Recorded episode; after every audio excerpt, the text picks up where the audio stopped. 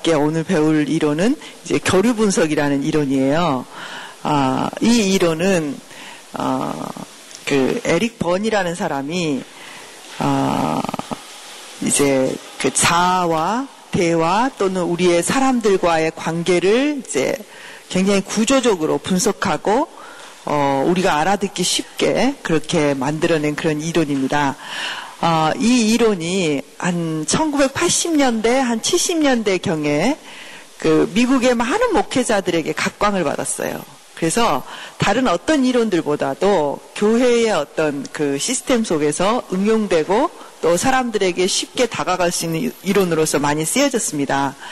어, 이제 여러분들이 배우시면 알겠지만 지금까지 배웠던 많은 이론들보다도 좀 더 여러분이 탁 손에 쥐기 쉽고 응용하기 쉽고 여러분 자신들을 보다 더 잘 통찰하기 쉽게 그렇게 만들어진 이론이에요.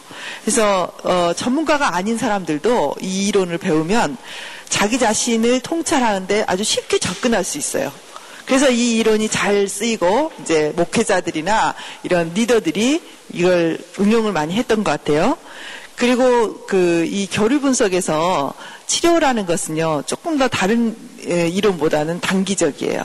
그리고 그 굉장히 긍정적이죠. 일단 이 교류 분석에서 말하는 인간은 변화할 수 있는 인간, 긍정적인 자원을 가진 인간, 그리고 그런 변화를 향하여 접근할 수 있는 어떤 그런 단계라든지 이론을 아주 체계화 시켰을 뿐만 아니라 단순화시킨 그런 이론이라고 볼 수 있어요. 예, 자, 그러면 여러분 이제 나눠드린 그 프린트를 보시면요. 인간에 대해서 어떻게 생각하는가? 이 에릭 번이 주장한 교류 분석에서는 인간을 어떤 존재로 봤냐면, 인간은 태어날 때 왕자님과 공주님으로 태어난다. 즉, 인간은 굉장히 긍정적인 존재로서 태어난다. 이렇게 보았어요. 예, 그, 누구나, 누구나 수용받고, 누구나 공주처럼 왕자처럼 그렇게 소중한 존재로 태어난다는 거죠. 근데 이렇게 소중한 존재로 태어난 인간이 그 이 환경 속에서 부모와의 관계 속에서 다른 사회적 환경 속에서 이 오케이 하는 그러니까 오케이라는 용어가 등장해요. 이 오케이라는 말은 굿이라는 뜻이죠. 수용된다. I am okay. 어, 나 괜찮아. 너 괜찮아. 어, 괜찮은 존재. 수용받을 수 있는 존재로 태어나는데 예, 점점 사람들과의 관계 속에서 그것들이 not okay가 되는 거죠. 그래서 이제 어려움을 겪게 된다. 어, 그렇게 봤고요. 두 번째는 인간은 사고할 수 있는 능력을 갖고 있다. 예. 어, 자, 인간은요, 굉장히 자율적인 사고력을 가질 수 있다는 거죠. 근데 이 자율적인 사고력이 어렸을 때 부모로부터 명령이나 금지 이런 것들에 의해서 이제 그 스스로 그 사고의 자유, 사고의 어떤 어, 창의성, 자율성 또는 그, 어, 그 뭐라 그럴까 융통성 이런 것들이 제한을 받게 됨으로써 사람이 삶을 살아가는데 역기능적인 어떤 역할을 하게 될 수도 있어요. 그러니까 이 사고의 자율성을 되찾아 주는 것이 또 이 교류 분석의 중요한 목표이기도 해요. 세 번째는 뭐냐면 어, 우리가 지금 그 프로이드 이론이나 여러 이론에서 배웠던 것에 이제 여러 가지 부분이 뭐냐면 인간이 왜 그렇게 행동하는가? 왜 그렇게 살아가는가? 하면 어쩔 수 없이 그렇게 살 수밖에 없지 않은가 하는 측면들이 이제 많아요. 프로이드 결정론적인 어떤 측면들. 그러면 어떤 이론은 그것들을 좀더 어, 존중하는 이론이 있고요. 어떤 이론들은 인간의 선택에 더 무게를 두는 이론들이 있었죠. 어, 보면 여러분들이 지금까지 배웠던 인간 중심 이론들은 보다 더 인간의 선택, 인간의 변화에 더 초점을 맞췄고요. 프로이드 이론이나 이런 이론들은 좀 더 결정론적인 인간, 인간의 어떤 그 상태에 초점을 맞췄다면 이 교류 분석에서도 무엇을 강조하냐면 인간은 결정할 수 있다. 인간은 자신의 운명이나 자신의 삶과 자신의 관계를 선택할 수 있다. 변화시킬 수 있다는데 이제 초점을 맞추고 있어요. 즉, 이결 분석에서 인간은 어떤 인간이냐면 굉장히 긍정적이고 어, 변화가 가능하고 어, 변화할 수 있는 그런 인간을 이제 말하고 있어요. 예, 그래서 이제 이 그 인간을 그 여러 가지 분석, 분석이라는 용어가 들어있잖아요. 교류 분석, 뭐 여러 가지 분석을 하는데 그 분석들이 이제 단계 단계별로 이, 쪽 면에서 분석하고 저쪽 면에서 분석하고 이쪽 면에서 분석 이렇게 여러 가지가 있는데 네 가지를 분석을 해요. 자, 첫째는 뭐냐면 구조 분석이라 그래서 어, 자아의 상태를 분석하고요. 또 교류 분석이라고 그래서 서로 상호 간의 교류의 상태를 분석하고 또 게임 분석이라고 그래서 이 사람이 가지고 있는 어떤 신념을 분석해요.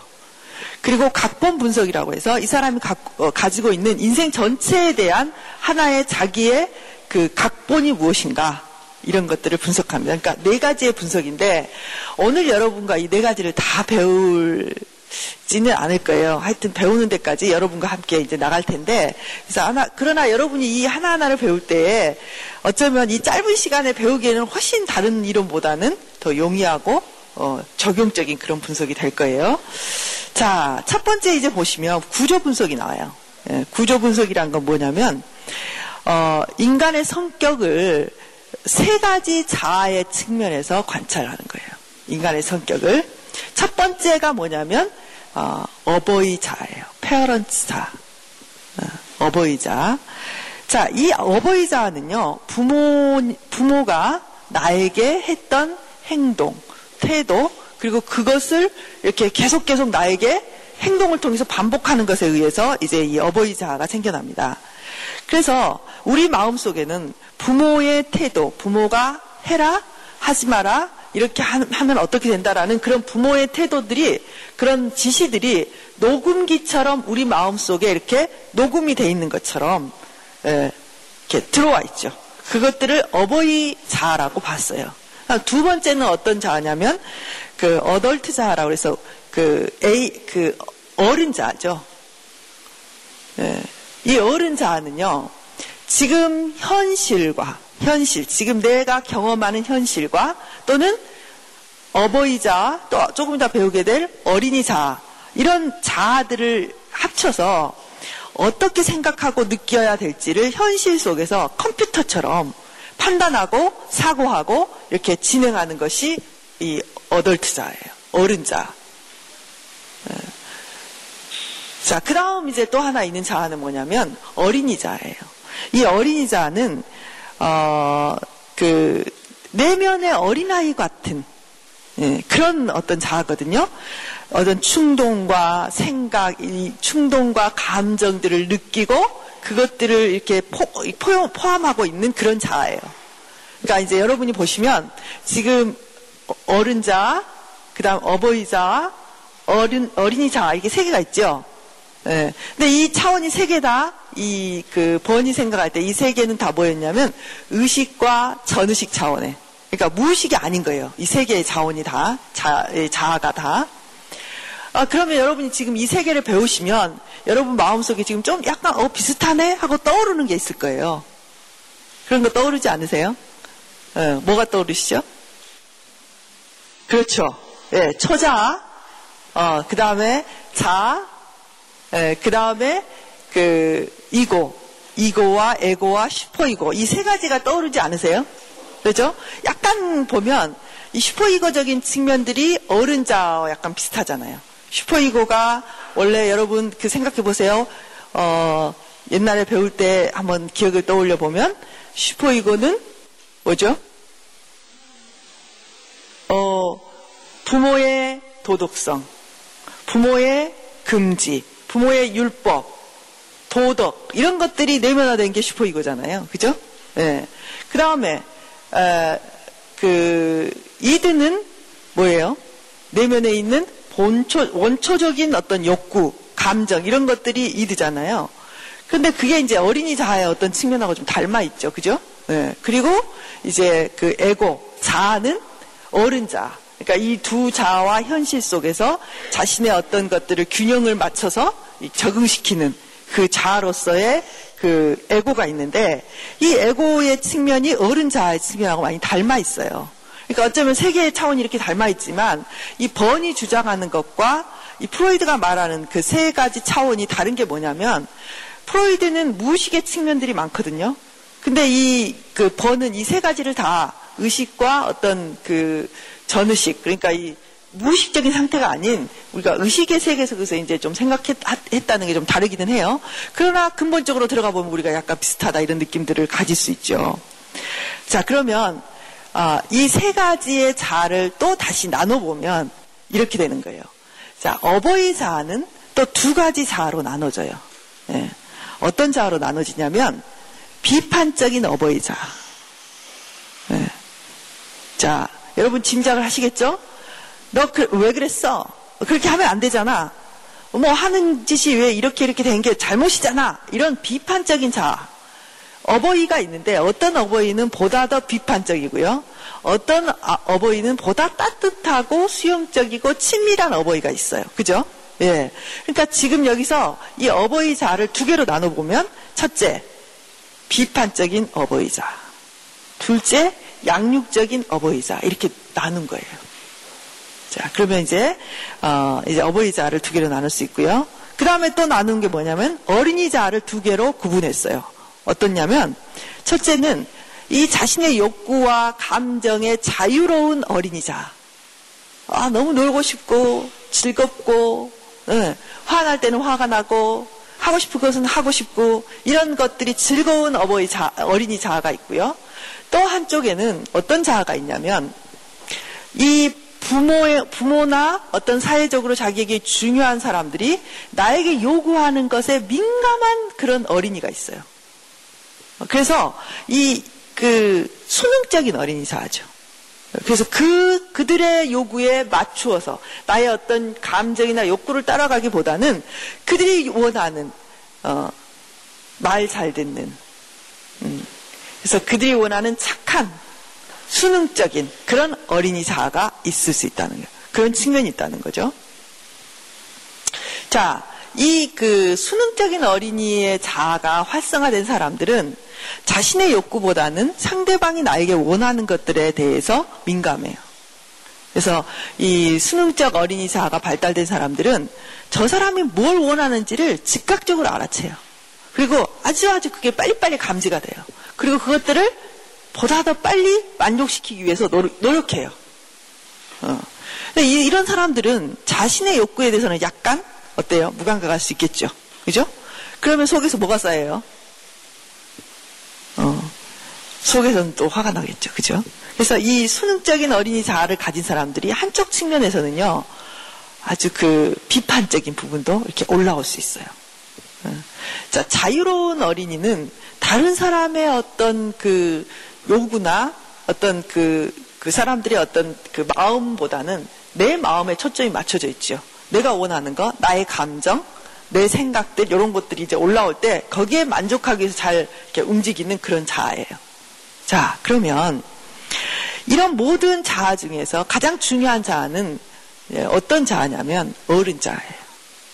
어, 우리 그 프로이드 이론에서도 세 가지의 어떤 그 세 가지 요소, 정신의 세 가지 구조 중에서 가장 중요하게 여겨지는 게 나중에 에고가 이제 중요한 요소로 점점점 이제 우리가 중요하게 분석되고 이렇게 했는데 그런 것처럼 인간이 잘 기능하기 위해서는 어른 자아가 적절하게 기능을 해줘야 돼요.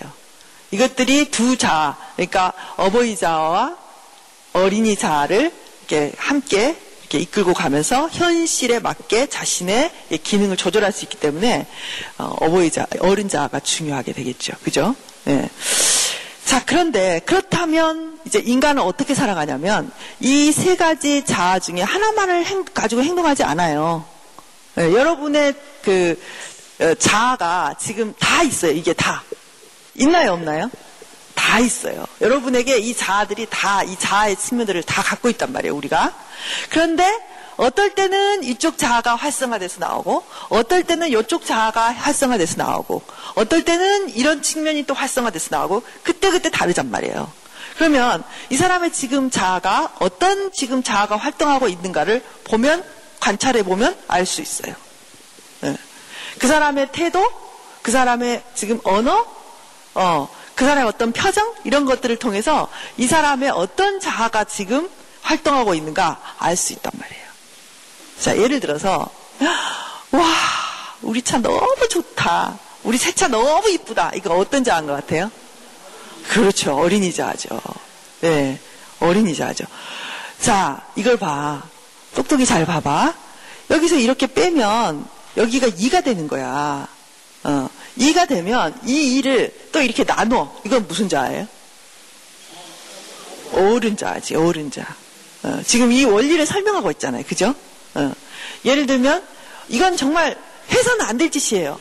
어, 하나님이 얼마나 죄를 싫어한 줄 알아요? 이렇게 한다면 이건 비판적 어버이자가 지금 활동하고 있는 거예요. 어, 그러니까 이 사람의 언어나 태도를 보면 이 사람이 지금 어떤 자아가 지금 이렇게 나타나고 있는가를 우리가 알 수 있단 말이에요. 그래서 사람들은 이 때와 장소와 사람에 따라서 자기들의 어떤 자아의 측면들이 튀어나오기도 하고 들어가기도 하고 이렇게 살아간단 말이에요. 네. 그러면 병리라는 것은 무엇인가?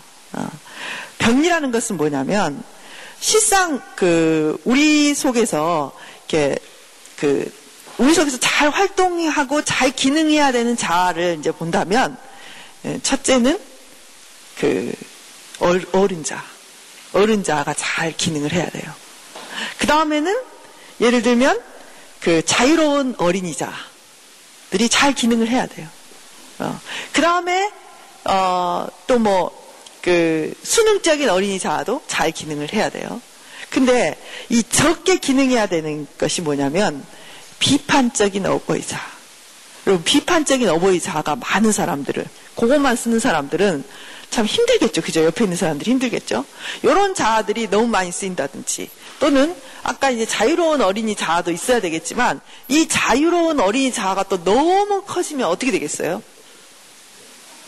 제멋대로겠죠. 그죠? 자기 좋은 대로, 제멋대로 살게 되잖아요. 그래서 그런 부분들이 이제 어떻게 나타나는가를 통해서 병리를 보는 거예요.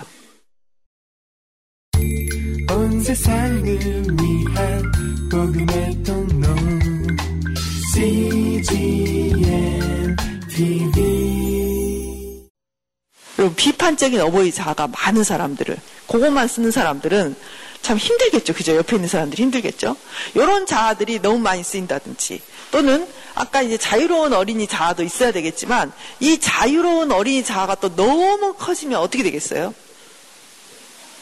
제멋대로겠죠. 그죠? 자기 좋은 대로, 제멋대로 살게 되잖아요.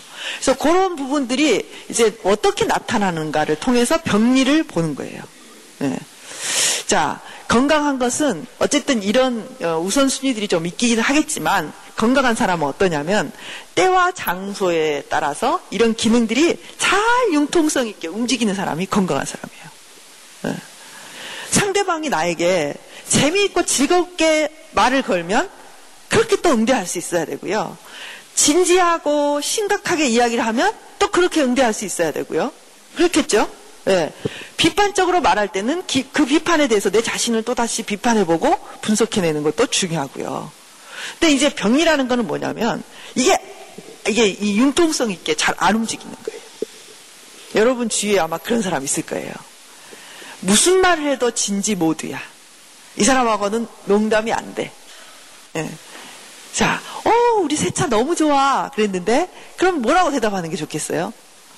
어, 우리 새 차 너무 이쁘지? 그럼 뭐라고 대답해야 되겠어요? 와, 멋있다. 이렇게 좀 한 번쯤은 말해줘야 될 거 아니에요? 근데, 와, 엄마, 우리 새 차 너무 좋지? 그랬는데 엄마는 뭐라 그래요? 예. 그게 얼마짜리인 줄 아니? 응?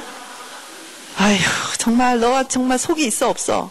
이렇게 나오면, 넌 정말 속이 없는 애야. 응? 이게 지금 얼마고, 네 월급이 얼마고, 응?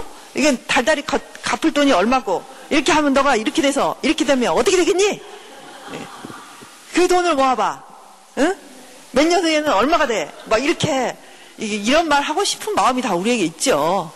있죠. 있지만 있지만 얘가 와 우리 차 너무 좋아 그럴 때 한 번쯤은 그, 그 기분에 좀 공감하고 야 진짜 멋있다 야 진짜 멋있다 네 차 진짜 멋있다 이렇게 해줄 수 있어야 되잖아요. 네. 근데 이렇게 변환이 됐다가 또 어떤 순간에는 이제 하나하나 또 이렇게 가르칠 수도 있는 거고 진지하게 말할 수도 있어야 되는데 이제 하나의 모두가 다 결정이 돼 있어요. 내 모두는 뭐냐면 비판적인 어버이 자야. 그러면 이 사람은 언제나 어디서나 항상 그 카드를 쓰는 거예요. 네. 그러면 그 사람하고 이야기하고 싶어요? 안 하고 싶어요? 어, 하기 싫어요. 네. 자, 또 어떤 사람은요, 반대의 사람도 있어요.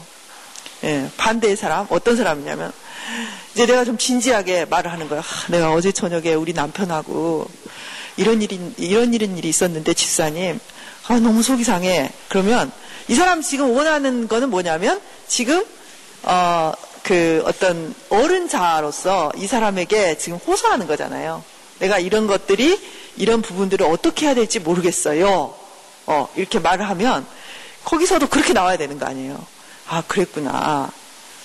왜 그랬을까? 그 부분이 참 힘든가 보다. 이렇게 해서 좀 진지하게 둘이 나가야 되는데, 아, 나 이렇게 힘들어요. 그럼, 아이, 잊어버려. 우리 어디 놀러 갈까? 뭐 이렇게 나오면, 늘 항상 이런 식으로 대꾸하는 사람도 그렇게 대꾸해요.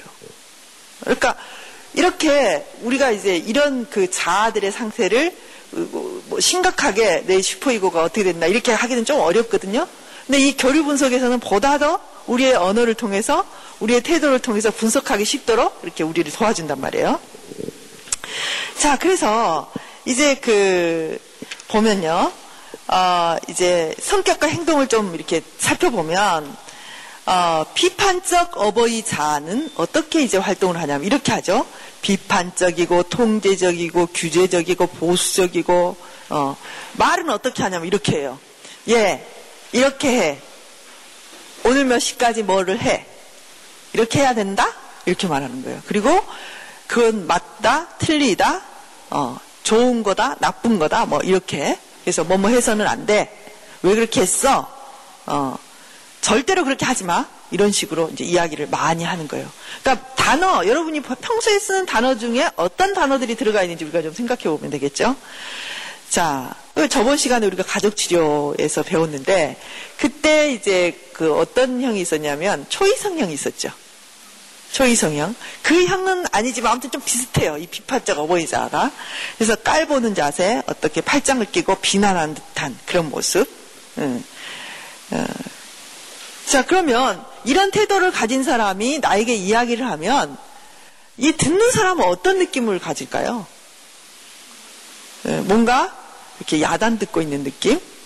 음, 뭔가 상대방이 나를 좀 위에서 이렇게 쳐다보면서 나에게 지시하는 느낌, 이런 걸 갖게 되겠죠. 그죠? 예. 자, 양육적 어버이 자아는요, 음, 따뜻해요.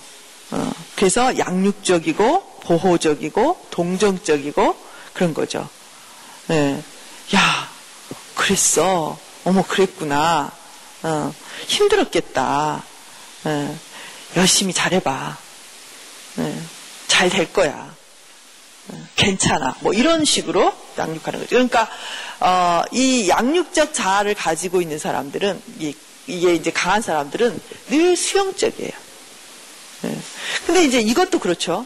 양육적 자아만 굉장히 크고 비판적 어버이 자아가 없는 사람들은 어쩌면 규율을 만들고 뭔가를 가르치고 경계선을 짓는 이게 긋는 데는 좀 힘들겠죠, 그죠?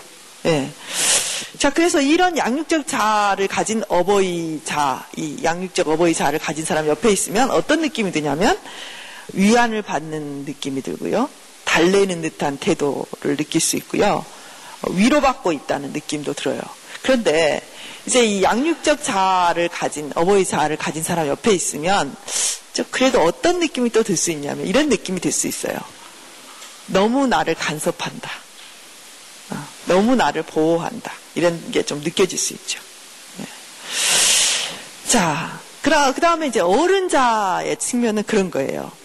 어, 이성적이고 논리적이고 합리적이고 어, 늘 이렇게 어, 그, 노, 이 전체적인 이런 말들이 그 맞기는 맞는데 약간 드라이한 느낌? 음. 그러니까 이 사람의 하는 말이 논리적으로 다 맞아요. 맞는데 이게 감정이 실려서 뭔가 이렇게 친밀함과 따뜻함을 느끼기보다는 옳은 그런 합리적인 조언 같은 그런 느낌? 예, 그런 느낌을 이제 갖죠. 어, 어떻게 하면 좋아? 그러면 이제 이 어른자가 말하면 어떻게 된 일인지 한번 살펴보자. 어, 어떤 방법이 있는지 알아보자. 뭐 이런 거죠. 예. 예. 자, 무엇을 어떻게 해야 될까? 어, 떻게 하면 가장 효과적일까? 뭐 이런 것들. 예. 이런 사람들은요, 항상 안정된 기분, 바른 느낌, 그리고 이제 뭐 흥분하지 않는 느낌이에요. 무슨 말을 했을 때 사람들이 감정적으로, 어, 그랬어? 이런 게 아니라, 어, 그랬어. 그게 어떻게 된 거야? 이렇게 해서 이렇게 좀 뭔가 이렇게, 예, 좀 느낌이 오시죠? 예, 그런 느낌이에요. 예. 그래서 이 사람과 이야기를 하면 안전된 느낌이 약간 들기는 하지만 한편으로는 아, 냉정하다. 아, 뭔가 이 좀 그 심리적인 교류가 딱 되는 느낌이 아니라 그냥 어쨌든 좋기는 좋은데 이 그런 부분이 좀 있단 말이에요. 예. 자 어린이 자아를 보면요, 이 자유스러운 어린이 자아는 와 이런 말을 잘해요. 야, 와, 막 이런 것들, 예, 그런 것들 그리고 어 나는 그게 좋아.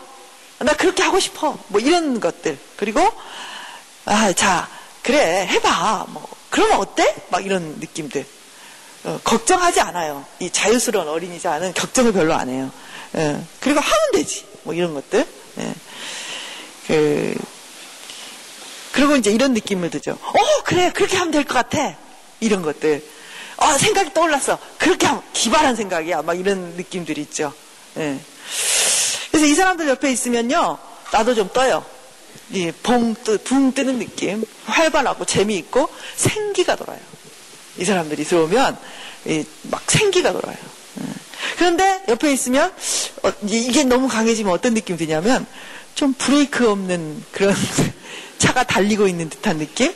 좀 저러다가 어, 저러다가 어떡하지? 사고 나면 어떡하지? 저러다가 실수하면 어떡하지? 예, 이런 느낌들을 좀 가질 수 있단 말이에요. 예. 예. 그래서 이제 이 사람들은요, 막 번뜩이는 재능들이 탁탁탁 떠오르기도 해요. 음. 자, 자, 수능하는 어린이, 예, 수능하는 어린이들은 어떠냐면, 어, 착해요. 예, 착해요. 어, 이런 자아를 갖고 있는 사람이 옆에 있잖아요. 그러면은, 어, 어떤 느낌이 드냐면, 뭔가 이 마음의 두려움이 없어져요. 왜냐하면 내가 해달라는 대로 해주니까. 시키면 시키는 대로 해주고, 결코 나를 반대하지 않을 것 같은 그런 느낌이 들어요. 어, 조금 의존적이죠. 이런 사람들은. 뭔가 내가 이렇게 내 지시를 바라고 있어요. 어떻게 하면 좋겠어요? 어떻게 할까요? 어, 그런, 그런 느낌이죠. 그리고 도와주세요. 어, 그리고, 어, 글쎄요, 어떻게, 어떻게 하면 좋겠어요? 내가 할 수 없이 그렇게 했는데, 이런 거죠. 그러니까, 어, 내가 하고 싶어서 한 거야. 그래서 어땠는데, 이게 아니라, 뭔가를 했어도, 어, 어떻게 하면 좋아요? 내가 그러기는 했는데, 이렇게.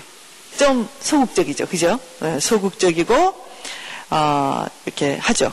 이 사람들은 이제 공격을 어떻게 하냐면, 이제 늘 수능적이기 때문에 공격을 적극적으로 하지 않아요. 어, 어떻게 하냐면 삐져요. 음. 그래서 이렇게 삐진다든지 뿌리퉁해서 있는다든지 그런 식으로 이제 하는 거죠. 그리고 이제 뭔가를 결정할 순간이 되면 우물쭈물해요. 어떻게 할 줄을 몰라. 왜냐하면 당신이 결정을 해줘야 되는 거죠. 내가 하기보다는. 예. 그래서 좀 이렇게 편하고 좋기는 한데 약간 비굴한 느낌? 음. 그리고 좀, 어, 좀 애교스러운 느낌? 이런 느낌을 갖게 돼요. 자, 아, 이제 이런 그 것들이 그 이제 여러분 안에 이제 있을 텐데 이런 자아들은 각각의 기능들의 이 지금 장점들을 갖고 있어요. 예를 들면 비판적 어버이 자아들은 경계선을 짓고 거절을 하고 옳고 그런 것들을 이렇게 그 만들어내는 그런 좋은 기능을 갖고 있고요. 또 양육적인 어버이 자아는 수용적인 태도, 헌신적인 태도, 사람들을 따뜻하게 하는 그런 것들을 갖고 있고요.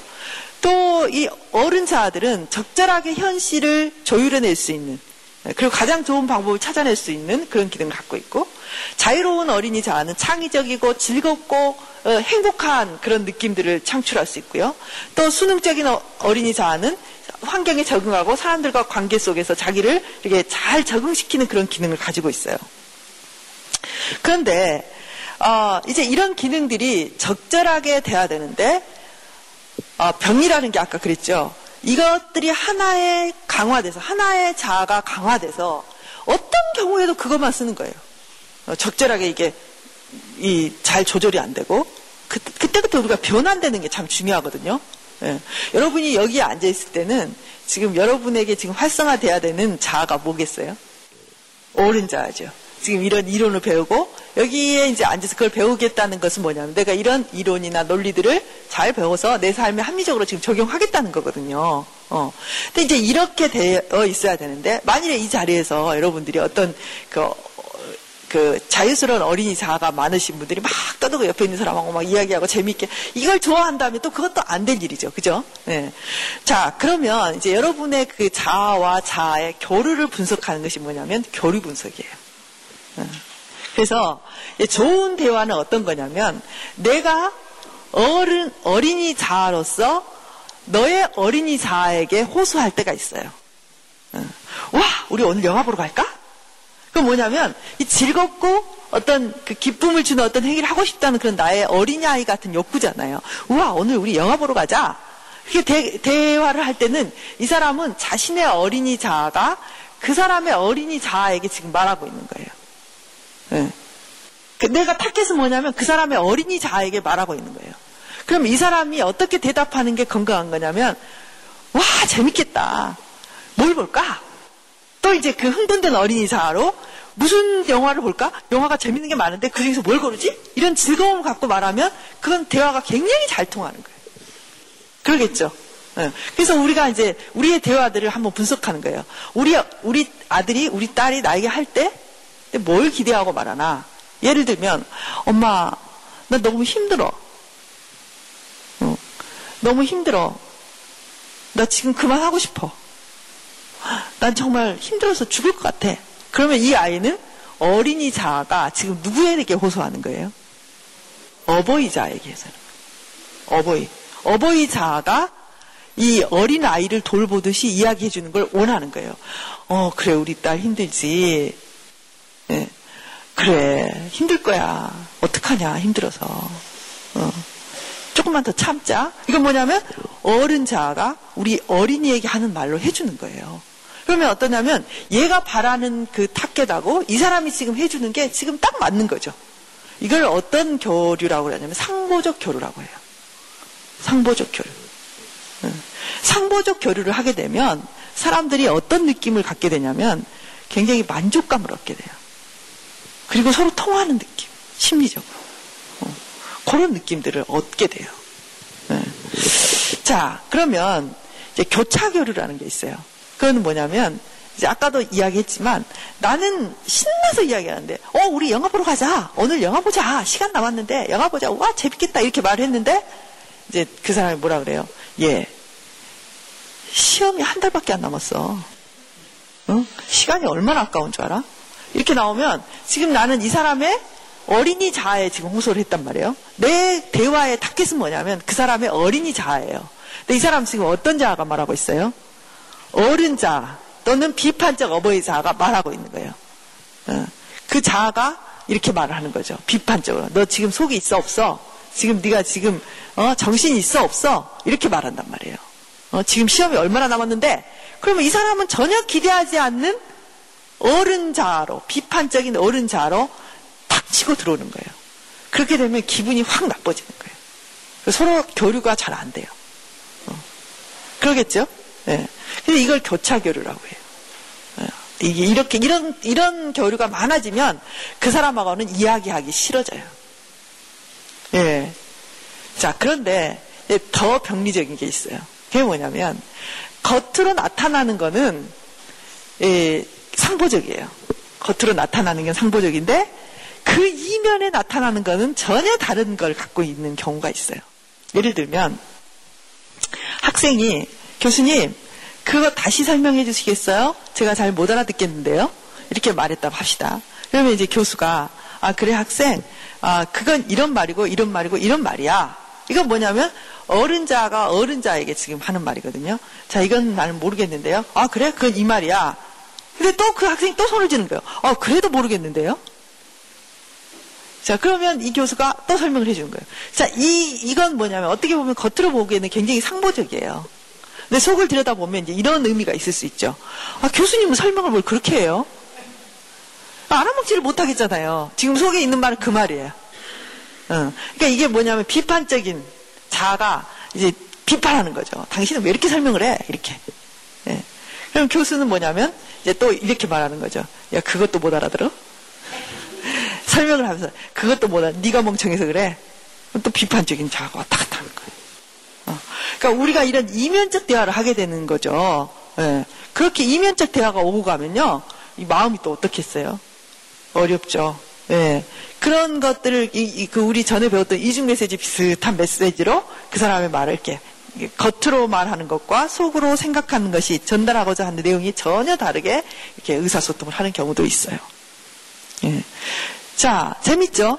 그러면 여러분이 지금 오늘 아침에 우리 남편하고 나왔던, 나눴던 대화 또는 뭐 어저께 나눴던 대화 생각해 보면 여러분이 어떤 형질을 여러분이 아마 아실 거예요. 미루어서 짐작할 수 있죠.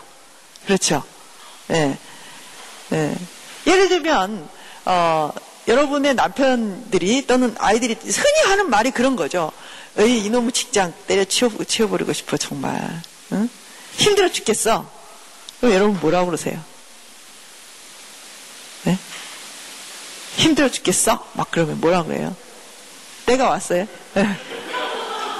그러니까 이런 대화를 어떻게 할 것이냐. 또는 아이들이 이렇게 청소년들 상담하고 그러면요. 청소년의 대화들은요. 굉장히 이 어린아이 같은 대화들을 해요. 또는 때때로 그 참 이렇게 자기 기분이나 이런 데 초점을 맞춰서 이야기를 많이 하거든요. 근데 거기에 대해서 같이 이렇게 띄워줄 수 있어야 되는데 우리는 늘 선생님 또는 어떤 어른의 입장에서 얘한테 다가가죠. 애들이 대화를 안 하는 거예요. 그래서 이 청소년들을 아주 잘 상담하는 사람들이 어떤 사람이냐면 그 청소년기에 껄렁껄렁했던 사람들. 어. 그러니까 얘들이 발 떨면서 어 왜 그러세요? 막 이러면 같이 발 떨면서 그래 그랬다 이렇게 나온 사람들이 나 상담을 잘해요. 네. 그러니까 우리가 이런 접근들을 한번 다시 생각해봐야 된다는 거예요. 내가 항상 이 하나의 측면, 그러니까 이제 또 이런 제가 볼 땐 또 이런 것도 있어요. 뭐냐면 이런 각각의 자아들이 어느 쪽에서 결핍이 일어나잖아요. 그러면 그건 어떤 대화의 결핍이 아니라 그 삶의 그런 부분이 결핍된 거예요. 어. 예를 들면 여러분이 이제 그 여러분 자신에게 어떤 그 free child 자유로운 어린이 자아가 이제 결여되잖아요. 그러면 이 사람들은요 어, 재미가 없어요. 인생의 재미라는 걸 뺏겨. 어, 그러니까 전체적인 균형이 좀 깨져요. 여러분이 그 free child가 너무 활성화된 사람들은요 좀 제멋대로예요. 좀 향락적일 수 있고 예. 그러기는 하지만 또 이게 너무 빠지면 뭐가 없어지냐면 활력, 자유로움, 창의력 이런 게 또 떨어져 버려요. 예.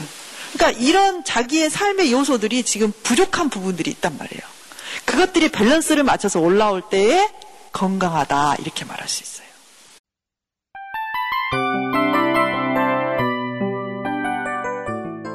이 프로그램은 청취자 여러분의 소중한 후원으로 제작됩니다.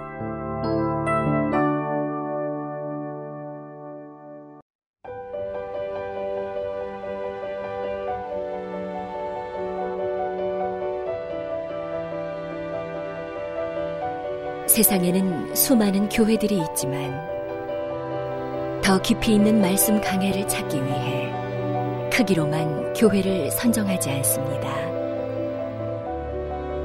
보다 좋은 영적 콘텐츠를 더 많이 나누기 위해 방송비를 받지 않습니다. 1년 365일 복음만 전하고 싶어서 우리는 광고를 하지 않습니다. 온누리의 복음을 땅끝까지 CGN TV와 함께 땅끝 성교사가 되주세요